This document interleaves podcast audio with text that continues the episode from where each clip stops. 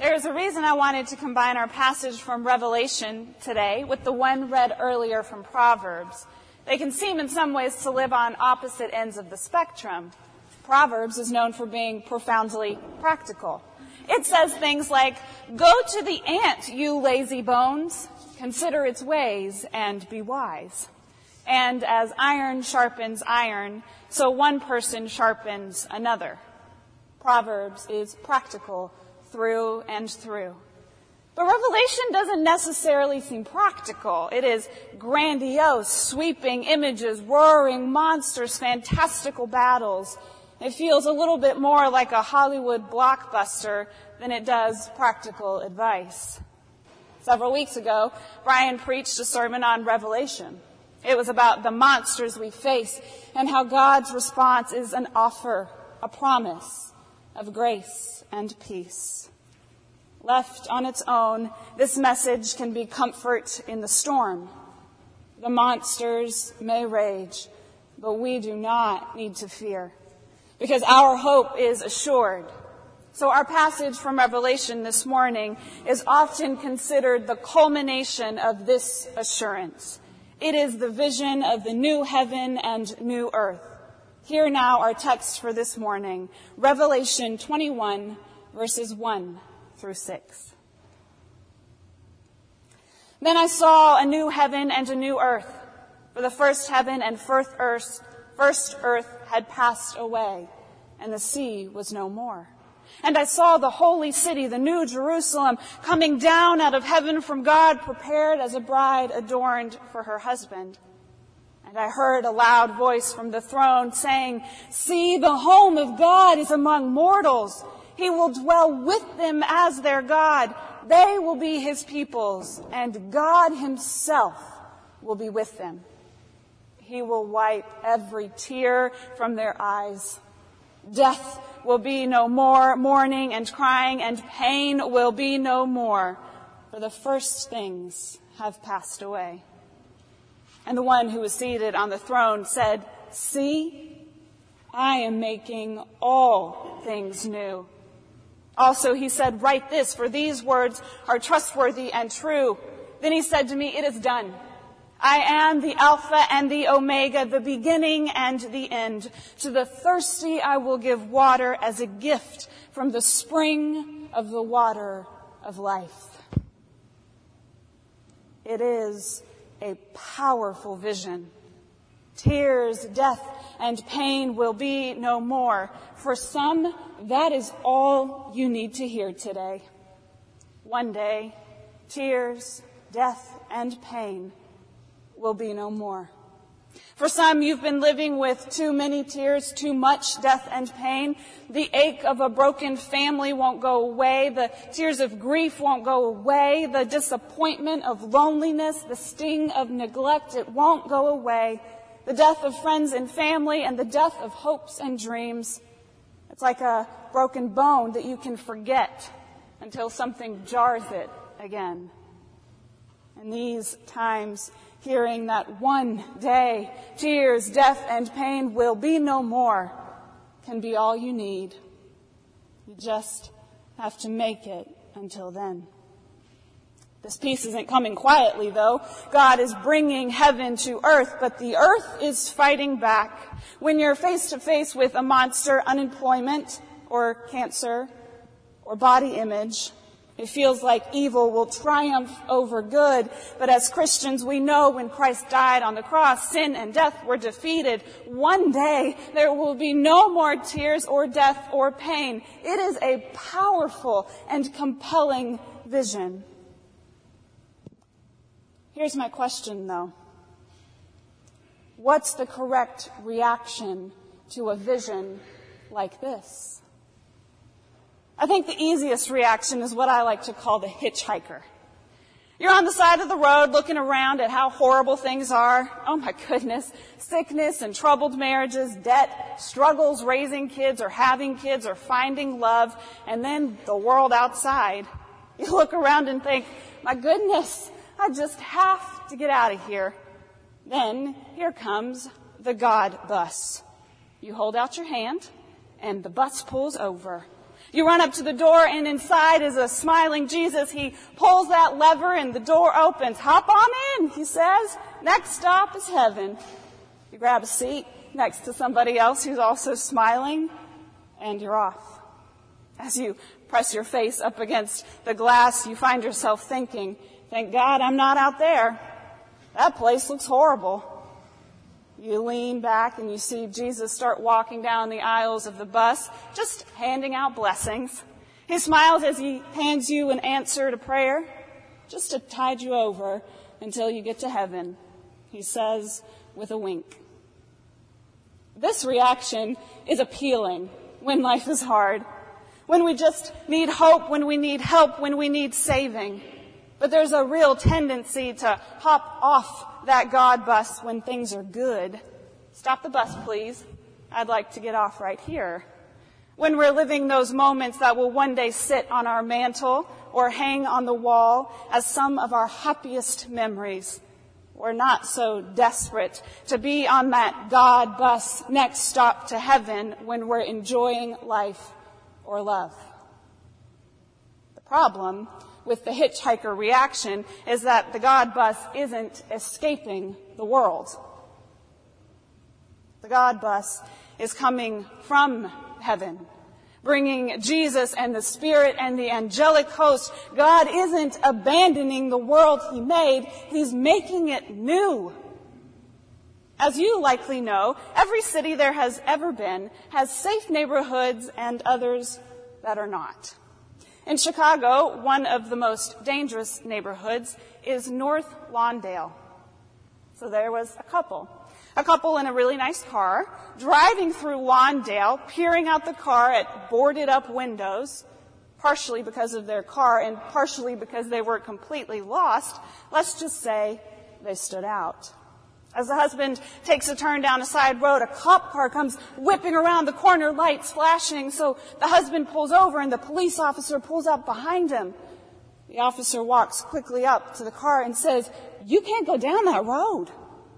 At the end of this block, someone would have stopped your car and you'd be walking home. Follow me and I'll lead you back to the highway. The husband expresses his appreciation and says to the officer, Yes, but can you lead me to 1241 South Pulaski? The officer looks at him a bit confused, but agrees, because the address is in Lawndale. And when they arrive to 1241 South Pulaski, it's an old yellow brick building with a sign on the front that says Wyman. Now, Wyman is a Christian organization that saw there were no real options for young men in that neighborhood. Between the poverty, overcrowding in schools, social pressures to drop out and join a gang, these young men were on a conveyor belt to unemployment, drugs, and prison. So Wyman decided to step in. They provide mentors and tutoring, leadership training, and meals. They take field trips to colleges and make the young men dare to believe that one day they could go there too. These young men cease to be a product of a broken system and they become agents of change. This year, Wyman is celebrating 20 years. Now they haven't won every young man that they've served but young men who were told they would never graduate high school have gotten college degrees. But part of what is so amazing about Wyman is how some of these college graduates who have the education and the opportunity to escape Lawndale go back. They go back to mentor another generation of young men to be a testimony with their bodies and their very lives. Listen to this. They had the opportunity to get out, but they knew the God bus isn't leaving Lawndale. Jesus is driving the bus, but it is going straight into Lawndale. And this couple in their nice car is getting on board. Because man, that vision is worth it. It's a vision that doesn't leave anyone behind, period. And if you're looking for God, you'll find Him mentoring young men, getting people jobs, whispering to young girls that they're beautiful, walking the lonely halls of nursing and retirement homes, teaching Sunday school classes, and tutoring 15 kids at Food for Thought. Because God has a vision for the world, and He's known for a long time what Thomas Edison once said, vision without action is hallucination. Vision without action is hallucination. God has this vision. But he knows that visions don't just come true. You can't eat a vision. You can't hug a vision. A vision can't teach or preach, which is why it's so important that the God of Revelation is also the God of Proverbs. The God that gives us an incredible vision of a coming heaven is the same one who practically says, get ready to roll up your sleeves. Jesus isn't on an air conditioned bus to heaven. He's walking straight into every corner of our lives, our homes, our cities, and he's rolling up his sleeves. Because God has this vision of what heaven is going to look like. And God is not content with one day. He's content with today. Our passage from Proverbs has this fascinating line, so hear it again. Where there is no vision, the people who cast off restraint. Where there's no vision, you don't know where you're headed. This is profoundly simple, so don't overthink it. Consistently, since always, having goals leads to greater success. Having written goals is even better than unwritten goals. The goals, the vision, knowing where you're headed, that's what gets you through the hard times. It keeps you focused. If you know you want to be an accountant, then you know you need to study math. It keeps you focused in all of those study sessions where you hate math. If you know you want to be debt free and you have the goal written down in a timeline to get there, then you figure out what you have to sacrifice to make it happen. Because you have a vision. A vision lets you make the sacrifices necessary. When you don't have a vision, Proverbs reminds us, you cast off restraint.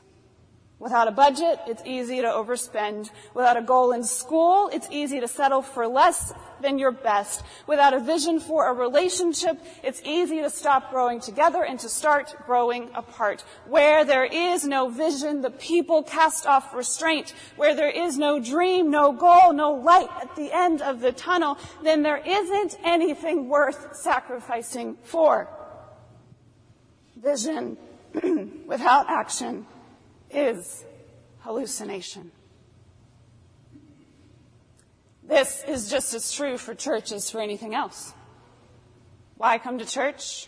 Why give money to church? Why donate your time to church? Why sing in the choir or join the member care team? Because God has this vision for the world, and that vision is worth it. And when I was very young, still a toddler, toddling around even in diapers. My family was living in Colombia, South America as missionaries. One day my dad had this vision of his kids playing outside in a sandbox. He felt like every kid needs a sandbox. So he goes to the backyard and he rearranges everything and he digs out a spot and he builds in the frame so we know where the sandbox is going to be. The vision is contagious, so we all get excited about this. Oh yeah, we're going to have a sandbox in the backyard. My dad calls up some guys and they give him a price on the sand and a few days later a truck shows up with a big pile of sand. How exciting. All that's left is putting that sand right there in that beautifully framed out box. But things in Colombia are a little bit different than in the United States.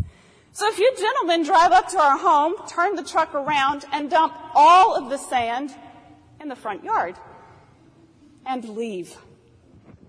Evidently, moving the sand to the backyard wasn't included in the price. So here we were with the wooden box all framed out in the back and all of the sand in our front yard. So what do we do? Family rolled up their sleeves and we got out there to move that sand. My parents and older brother grab a bucket and shovel. They start moving the sand from the front to the backyard. And I grab my hot pink beach bucket and my matching hot pink children's shovel and decide that I'm going to help. Load after load after load after load, we move sand from the front to the backyard. Sweat is pouring down, the sun is pounding. Within minutes, my older brother decided he was done. My parents worked for a while and went inside to take a break for lunch. But, and this should be no surprise to you, I kept going. Teeny little bucket, tiny little shovel, go to the front, fill the bucket, waddle to the back, pour out the bucket. Go to the front, fill the bucket, you get the idea. My parents stood by the window and watched as I kept going, just to see how long I'd keep going, waddling back and forth, moving sand to that sandbox. At one point, my mom finally walked outside and she said, Micah, you can stop. We'll finish the sandbox later. And I replied, sandbox not done her and my father, who are far from lazy, decided to see how long it would be before I stopped. I didn't. I just kept going. Sandbox, not done. Sandbox, not done. Until it was. The best part about this story is I hate sandboxes. I hate them. I think they're dirty and gross, and I never once played in that sandbox. But even more, what I hated was that the sandbox wasn't finished. Vision without action is hallucination. God has a vision for this world. He says, God himself says, see the home of God is among mortals. He will wipe every tear from their eyes. Death will be no more. Mourning and crying and pain will be no more. For the first things have passed away. God has laid out the vision. He's built the frame. He's ordered an abundance of the Holy Spirit and the Holy Spirit will bring with him every spiritual gift. God has given us the vision. So let's fill it in. Let's give it faces. Let's give it names. Let's write down our goals because the sandbox isn't done.